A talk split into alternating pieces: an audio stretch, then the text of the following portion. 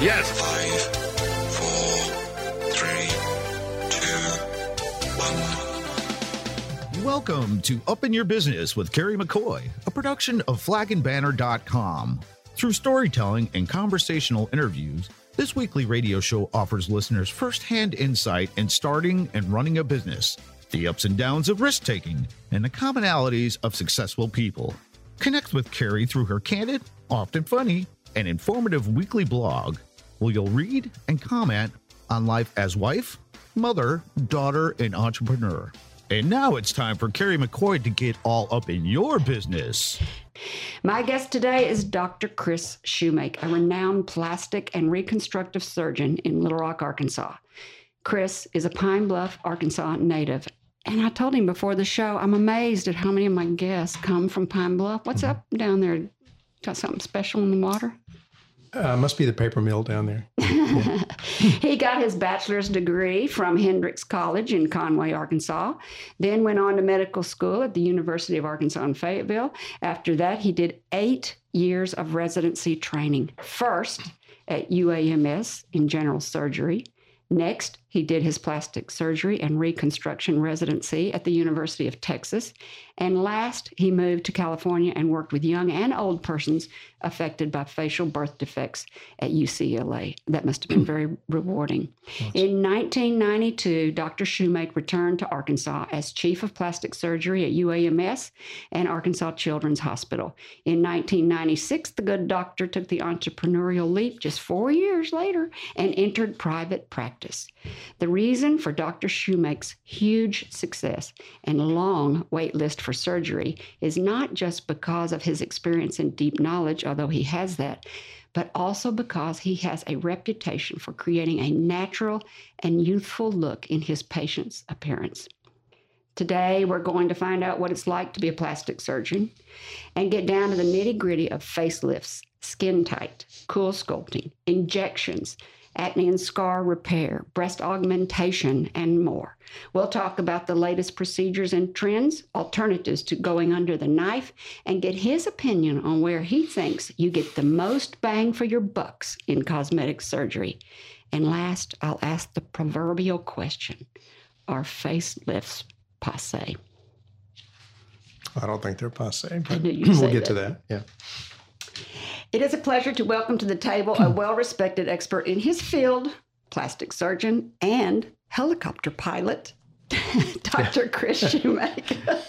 you can't just find that out on anywhere. Only I know that. Yeah. Before we get into your early life, let's go ahead and ask the question because there are so many options for women today are face that you can do besides facelifts. Why do you still believe in them? Well, I think the um, we don't have yet a way to non-surgically tighten the skin like we can with a facelift.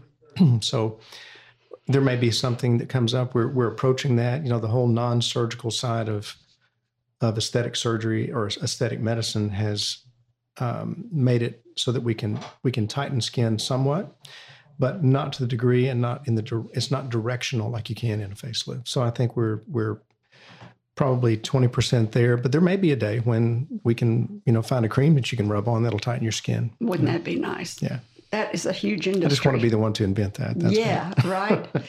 Was your father a doctor? Nope. Nope. My father was uh, worked for the Corps of Engineers in Pine Bluff. Worked on Lock and Dam Four. Really? Did you always want to be a doctor? You know, I found a um, a little autobiography that I wrote when I was 13. My mom passed away, and I was looking through her stuff, and she saved. She was the, the first hoarder, I think. She saved everything. Got my first color crayon mark on a thing, and I found this little autobiography, and and I was 13, and, it, and I, I I wrote in there that when I grow up, I want to be a doctor.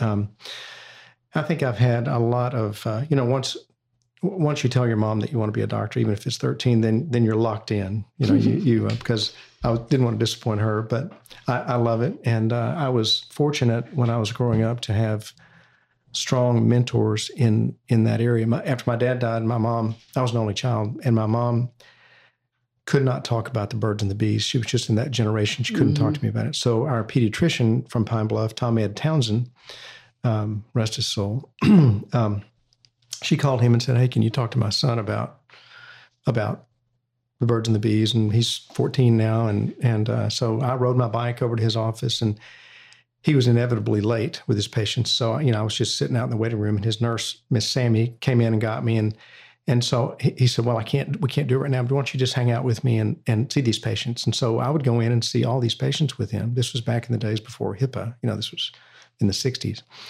Um, and he would introduce me as his young protege. You know, and and and so multiple times during my adolescent life, I would go by and just hang out, and it, it always involved seeing patients. So, of course, he, had become sort of a surrogate father for me, and um, and so I wanted to be like him.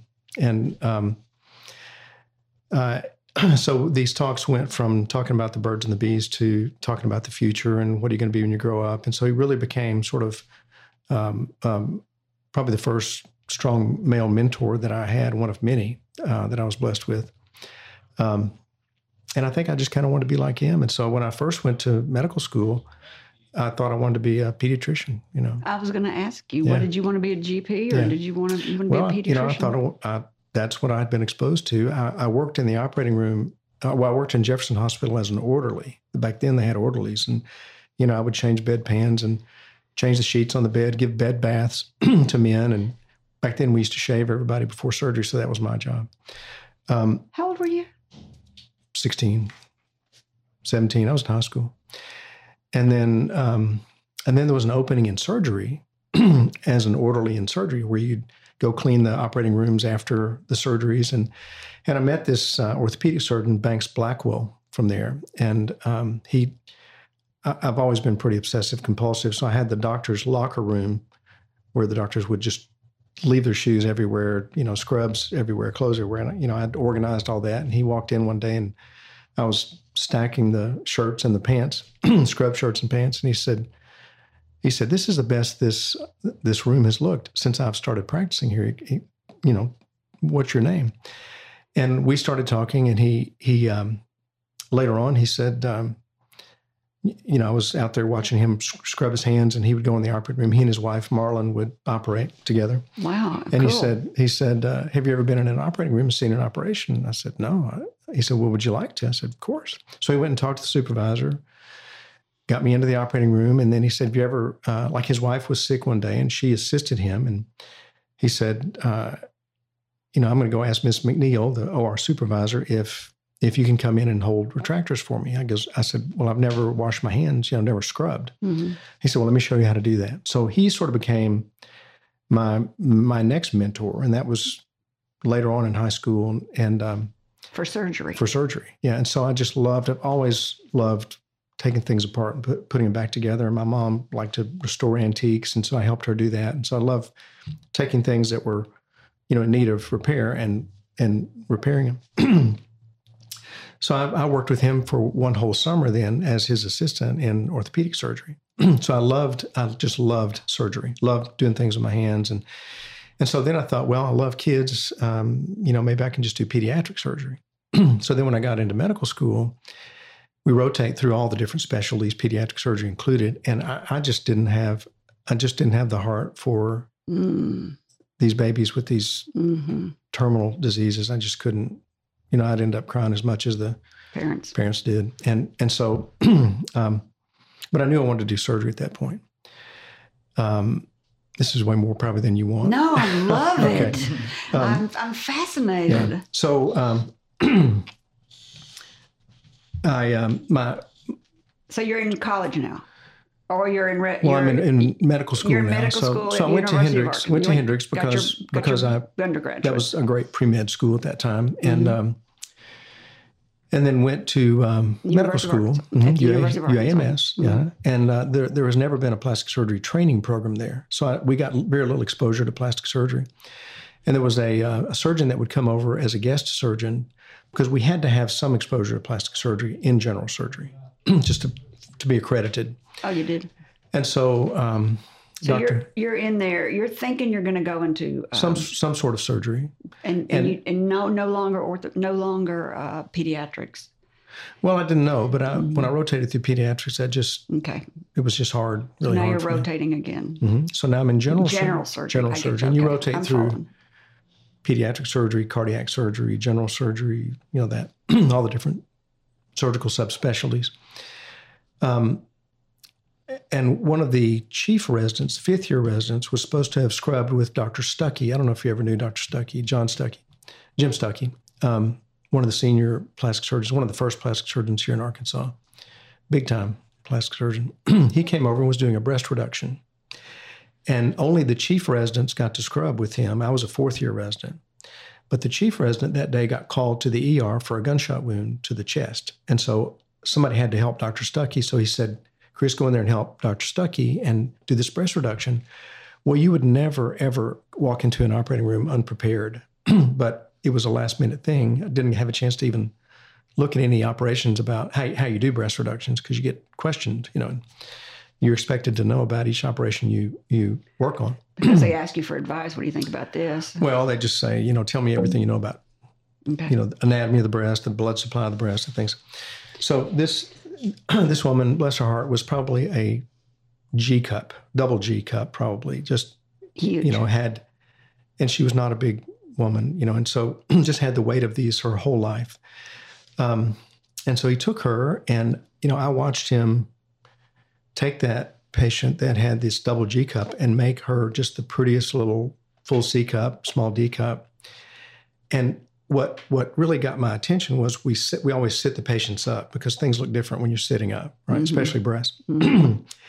and he had done one side and he set her up to sort of compare and make sure that that was what he want wants. And I I could see the before and after right there, and it was just mind blowing how much better she looked. And I think we took like eight pounds of breast tissue off that one side, just one side. Wow.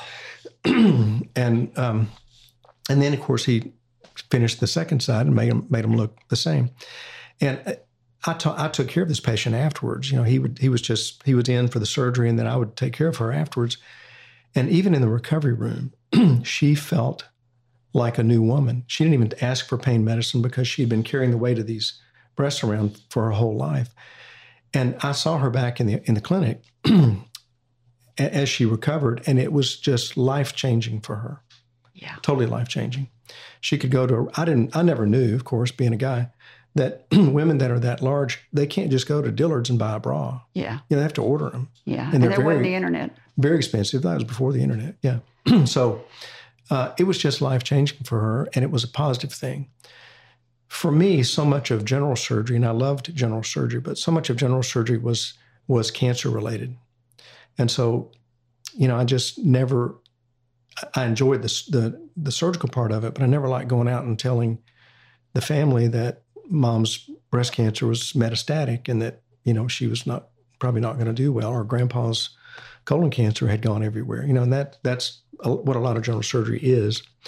Um, it's also a way to save people's lives. You know, if somebody's mm-hmm. got an mm-hmm. aneurysm and you fix it, then you've saved lives. So there's both sides of it. Mm-hmm. But but this um, is always going to have a positive outcome.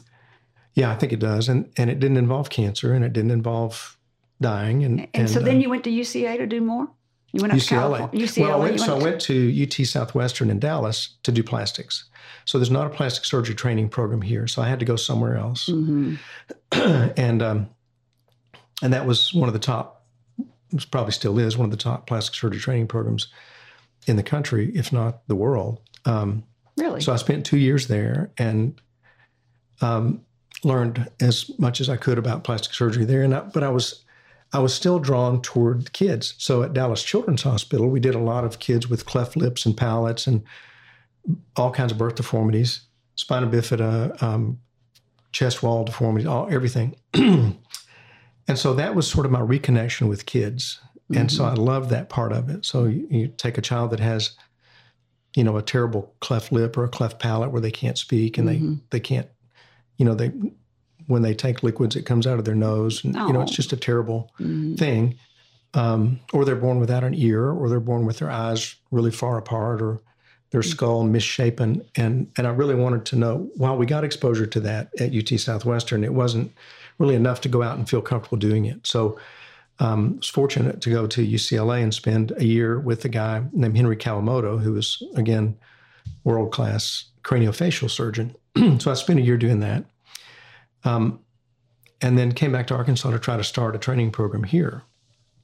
Um, you know, things being what they were at UAMS at that time, uh, it just after about five or six years, it was apparent that there was they were not going to be able to support a training program in plastic surgery. So I was going to go back to Dallas and join the faculty there, but my wife didn't want to move back to Dallas, and so we stayed. And um, so I stayed at Children's Hospital, but went out into private practice. But you're not training people now, are you? No. Well, I go away and train people, or they come to my office and I train them, but not a not like a formal residency training program, which would be great. And Arkansas really still needs that. I think I see what you're going to do in your retirement. I hope, yeah.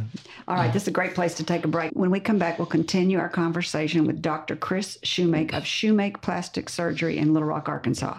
We are going to talk about beauty procedures and options for women, learn what sur- surgery he recommends most. Are you ever too old to have a facelift? Should men have facelift? Injections, skin tightening, cool sculpting, acne control, and much more. We'll be back to get beautiful and informed after the break. We've got great news from the Dreamland Ballroom. Dancing into Dreamland is back for the 11th year. That's right, 11th annual Dancing into Dreamland happens on February 12th, 2022. They're changing up the formula a bit with a Valentine's Gala right there in the Dreamland Ballroom. Don't worry, all the things you love about the long standing fundraiser are still in the mix. A real night of revelry in the centenarian structure, culminating around a friendly dance competition. Food, drink, a silent auction. Attendees will have the pleasure of viewing several spectacular dances, and varying genres will fill the night. You'll be able to vote for your favorites via text. It's a very fun evening. Dancing into Dreamland. And not the least important thing is it's a terrific fundraiser for this extraordinary historic venue. A panel of celebrity judges will pick their favorite act, and they'll be awarded a special cash prize. Dancing into Dreamland is back, February 2022. You're listening to Up in Your Business with Kerry McCoy, a production of flagandbanner.com. Over 40 years ago, with only $400, Kerry founded Arkansas Flag and Banner.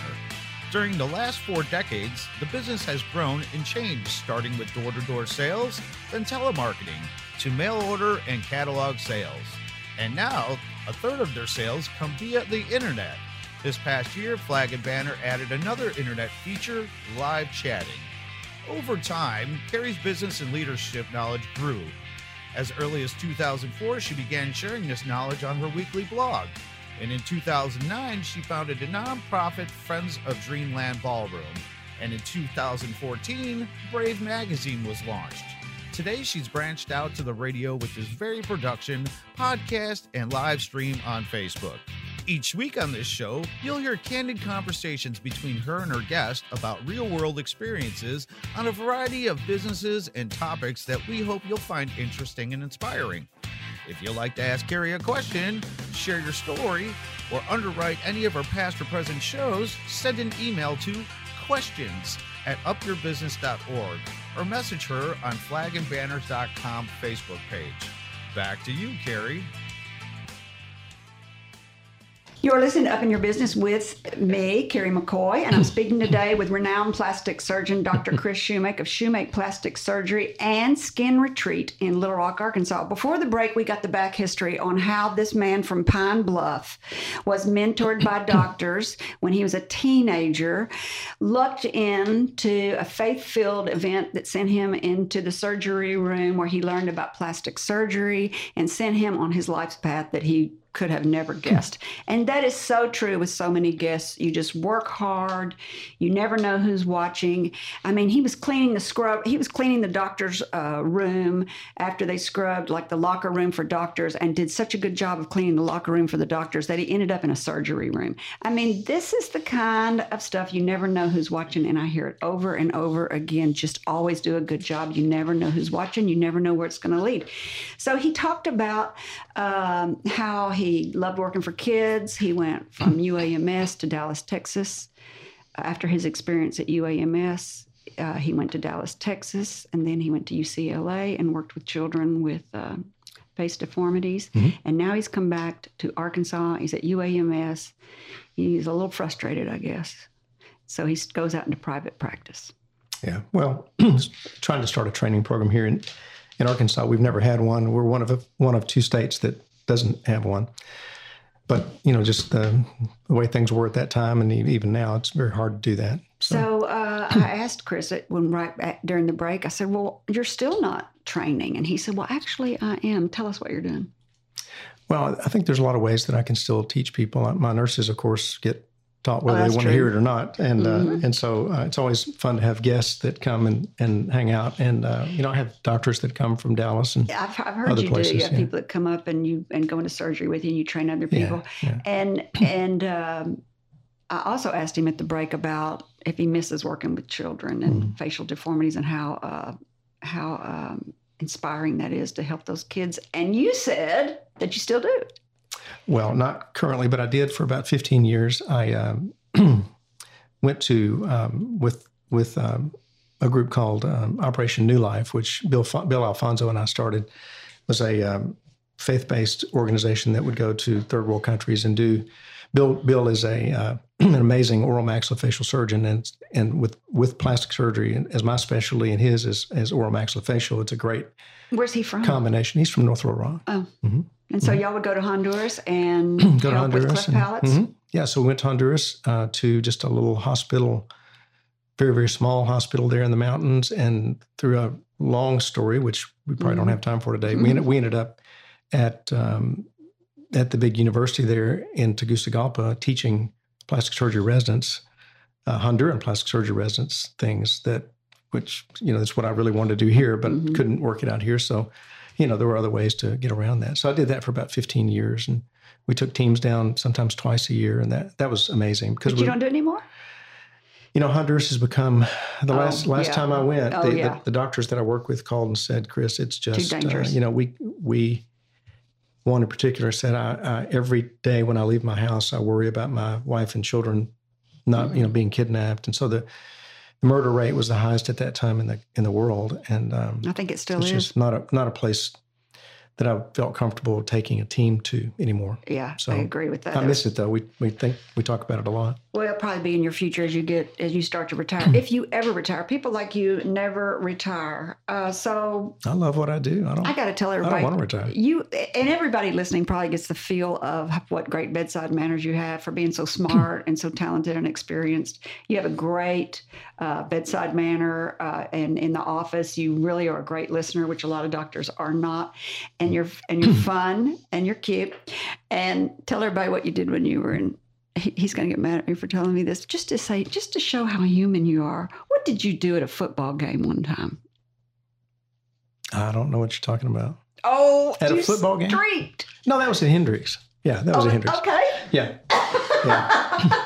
well, you know, that was uh, that was back when streaking was in, and, It and uh, you know, I had totally forgotten about. I guess I'd repressed that until Tom Smith, the dentist.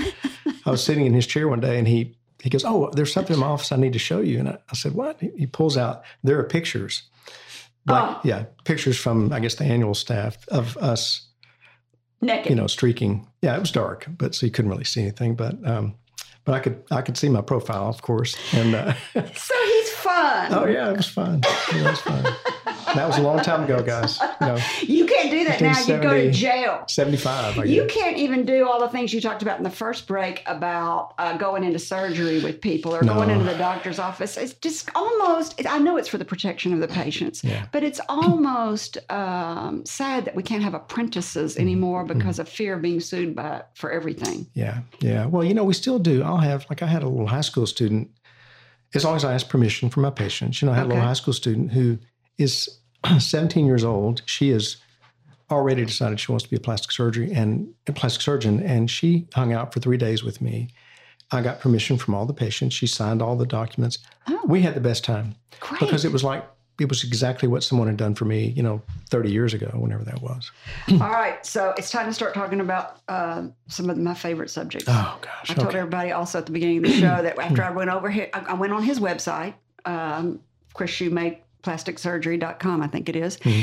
and was reading all the things you can do. And there are so many things you can do that Mm. There I are. think I think I'm not going to landscape my yard, but landscape myself this summer. I mean, there are so many things there you are. can do. a lot of options. You've even started a skin retreat area that has nothing to do with surgery. Mhm. So uh, let's talk about uh, liposuction, which requires surgery, Mhm. versus cool sculpting. which Okay. your nurses do, Okay. right? Yeah. What's Okay. the difference between those two? So, um, And when would it be applicable? Which one? When, when would you choose either one?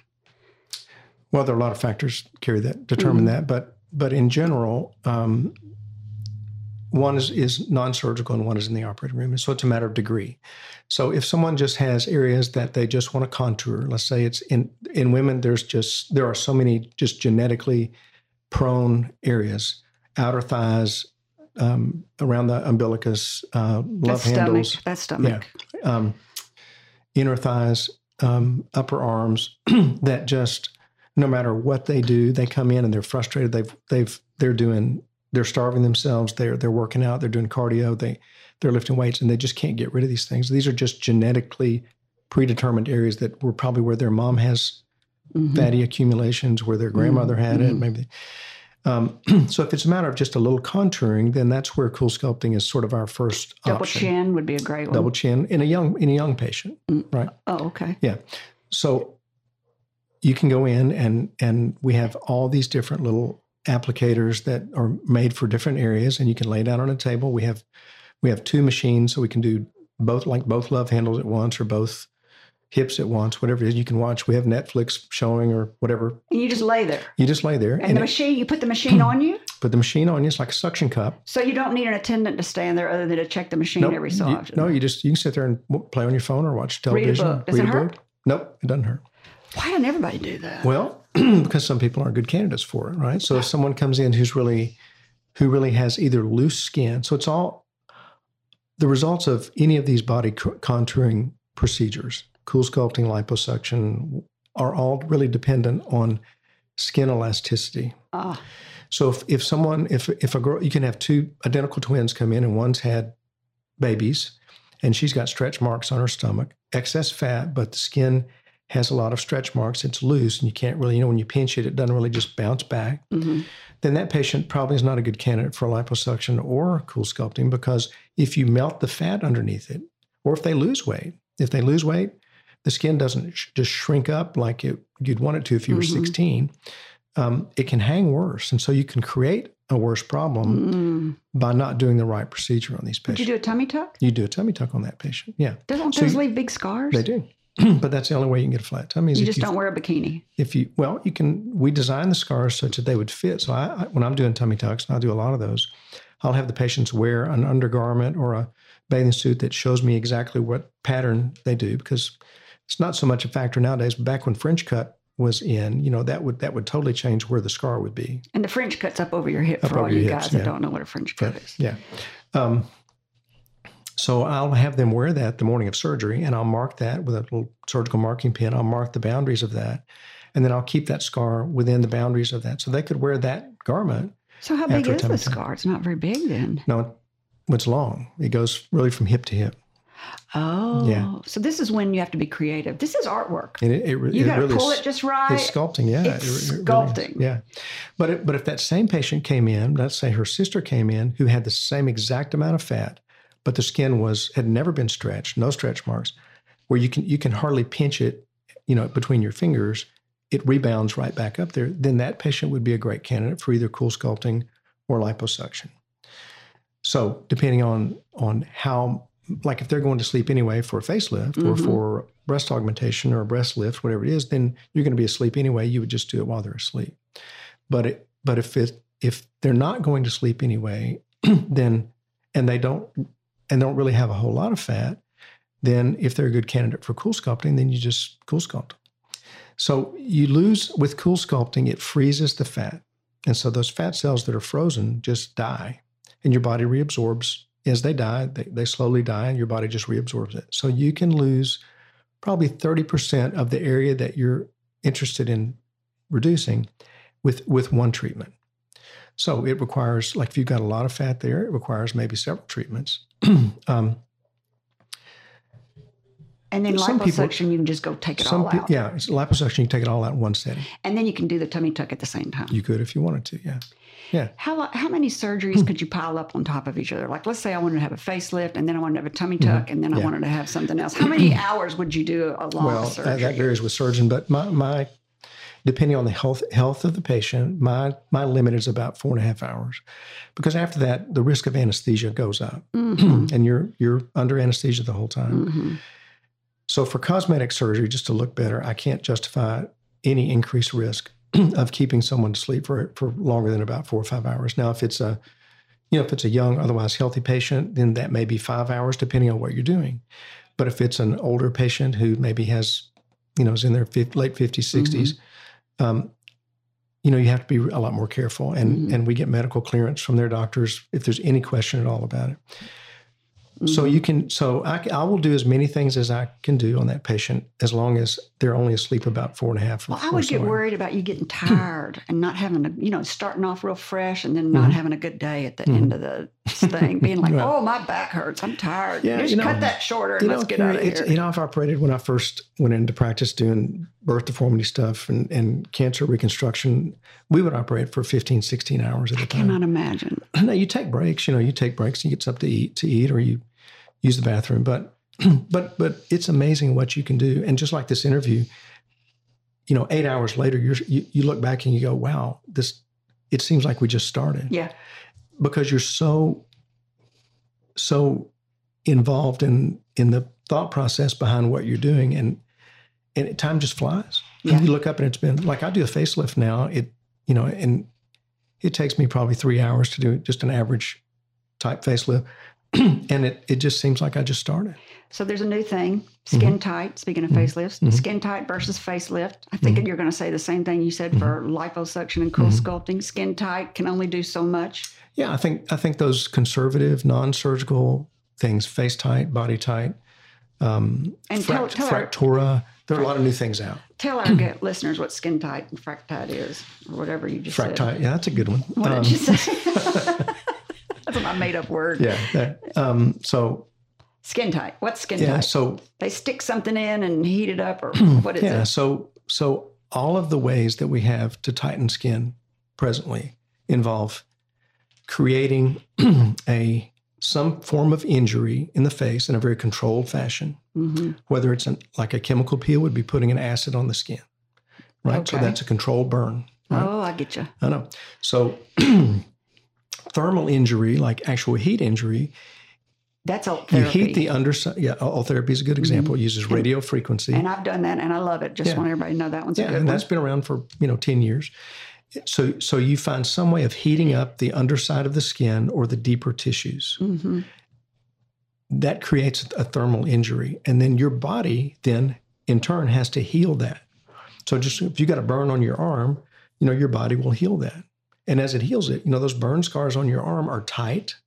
The skin is thick. Oh. And if you biopsied that area, there are there's all kinds of new collagen, new elastin, all the things that we lose as we get older or we have a lot of sun damage. So this is a way to stimulate your body to create its own reconstructive materials, collagen, elastin, ground substance, all the things that that give you elasticity of your skin.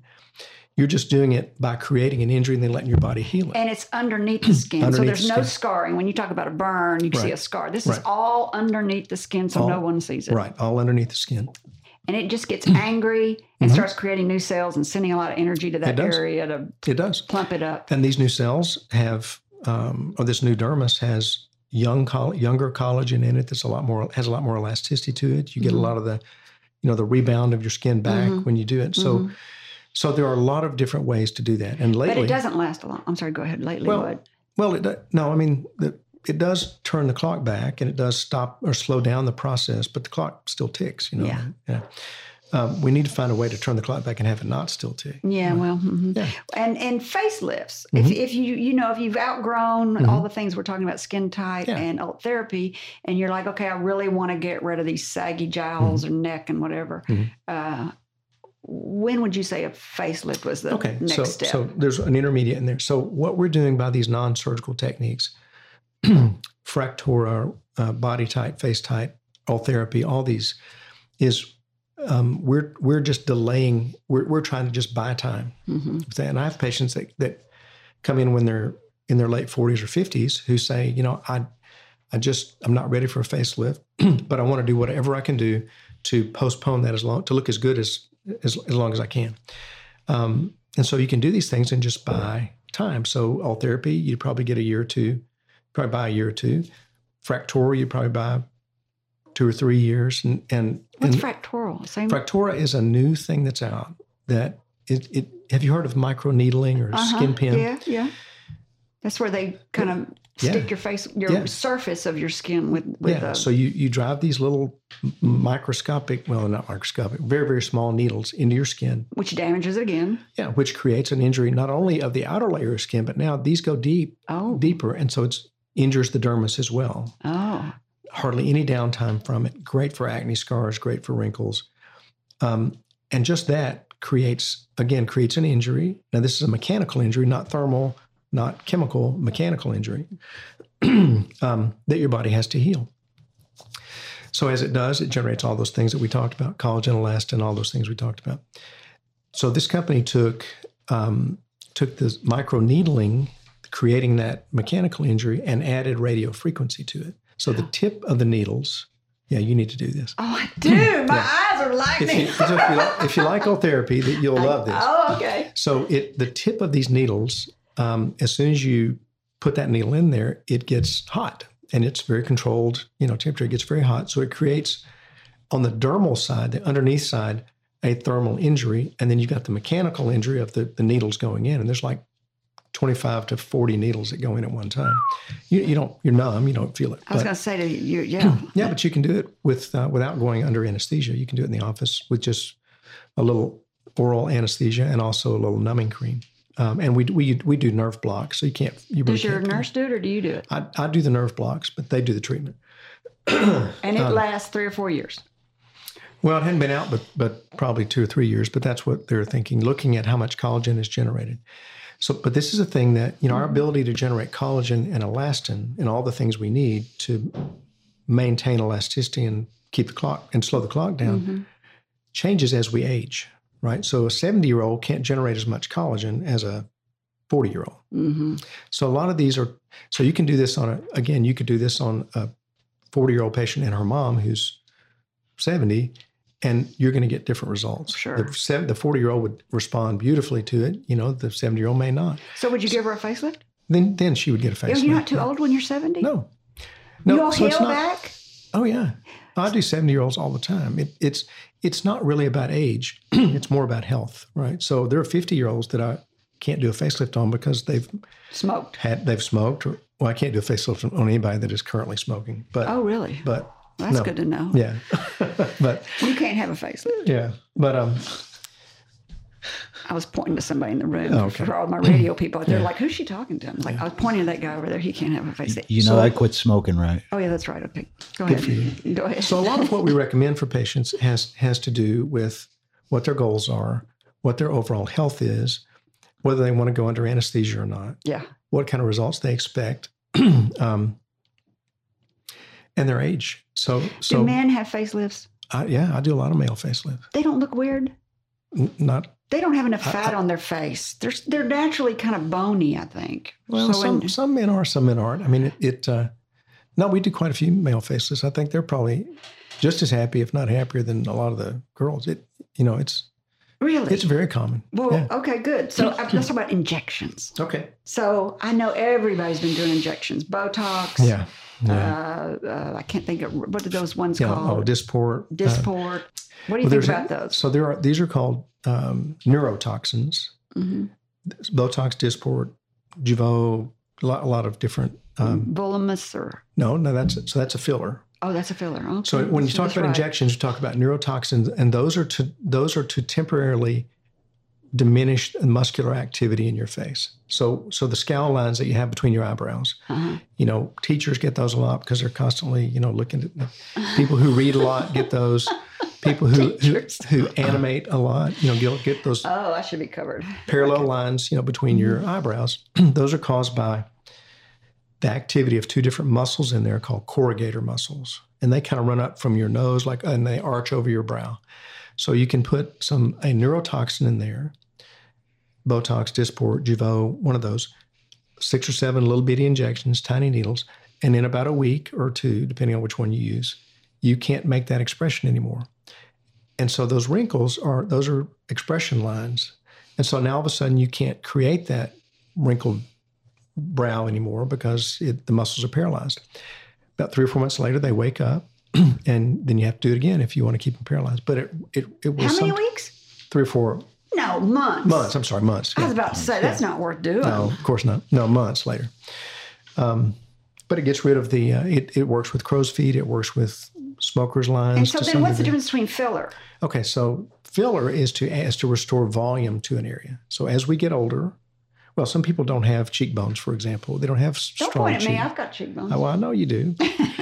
I'm looking at it, but um, but some people just don't have good you're right. Mm-hmm. bone structure, and so this is a way to, without having to do a surgical implant. Back in the before we had fillers, we used to do cheek implants. We used to do chin implants. We used to do Oh. jaw implants. I mean, these are surgical procedures where you go and you put a piece of silicone or another thing that are shaped like chins or cheeks and big operations. We hardly ever do those anymore because we have fillers. So fillers will contour, it's for contouring of the face. So if someone needs stronger cheekbones, you can just with one single injection of of different various different types. We use Voluma in our office, but there are a lot of different options. You can you can give somebody these beautiful cheekbones or a beautiful chin or a beautiful jawline. And Why don't they just put those in in, office. boobs instead of having to do augmentations? well, there are people that do it in breast, but the problem is that they're not permanent. So it's a we're putting fat in breast now and getting a lot better results with Really? with uh, than with in people who just don't want an implant. Take it out of one spot, put it in another spot. That is sculpting. That is art. Mm-hmm. It is. It's All right, really I want cool. to tell everybody who we're talking to. We're not going to go to a break because there's too much to talk about. But I do want to tell everybody that uh, you're listening to Up in Your Business with me, Kerry McCoy, and I'm speaking today with renowned plastic surgeon Dr. Kris Shewmake of Shewmake Plastic Surgery and Skin Retreat in Little Rock, Arkansas. We've been talking a lot about the skin retreat. If you could do one treatment for yourself, what would it be? One treatment for myself. Okay, not for yourself, for anybody. If you could do one treatment on one person Mm-hmm. and you said, I've done every kind of treatment there is, and almost everybody could use this, what would it be? Wow. Um, well, I think probably the most dramatic. I mean, I, I'm kind of a facial. I love facial stuff. I, I do whole body stuff, but I love facial stuff. So, based on my training and you know, I'm just really comfortable in the face. I think prob- probably what I do the most of now, two or three a week, are facelifts. Two or three facelifts a week. Yeah, yeah. So that's What's the risk of doing a facelift? Well, you know, fortunately, it's it's rare to have a problem with a facelift. Um, I guess the biggest risk would be bleeding. If you know, the reason that we can do all the stuff that we do to the face is because the blood supply is so amazing to the face. You can never stretch that skin or change the shape of that skin anywhere else in the body except in the face because it has an abundant blood supply. It's what we do is totally limited by blood supply. So when there's a lot of blood supply, you can you have more options. Um, And that's why a tattoo won't hold on your face because of the blood supply. It yeah, it- eventually yeah. just disappears. So you can do things to recontour the face, uh, turn the clock back on the face that you, you know, that are incredible. And um, using a lot of fat injections now, stem cell related things, not stem cells themselves, but um, a lot of the products that are in fat are, are rejuvenative and uh, regenerative. And so, So when you do the facelift, yeah, we do almost always do some fat volume replacement with fat. So if you're if this is another one of those either or things, if you need cheekbones, you c- and and that's all you need. You're not going to the operating room anyway. You're just in the office. we just open a syringe of Voluma or whatever we're using on cheeks, and you numb up the skin and you inject it, and all of a sudden you have cheekbones. But that lasts about a year, sometimes two, depending on what you put in. Um, if you're going to the operating room for a facelift and you need cheekbones, then we use fat. So we'll suction fat from your tummy or your hips or wherever you have any extra fat, and we put it through this long purification process and isolate just the pure fat cells. And then I inject those using a little blunt needle in every place that you would do it in the office if they were awake. But the, this is their own fat. And so it's permanent. They don't. You don't absorb it.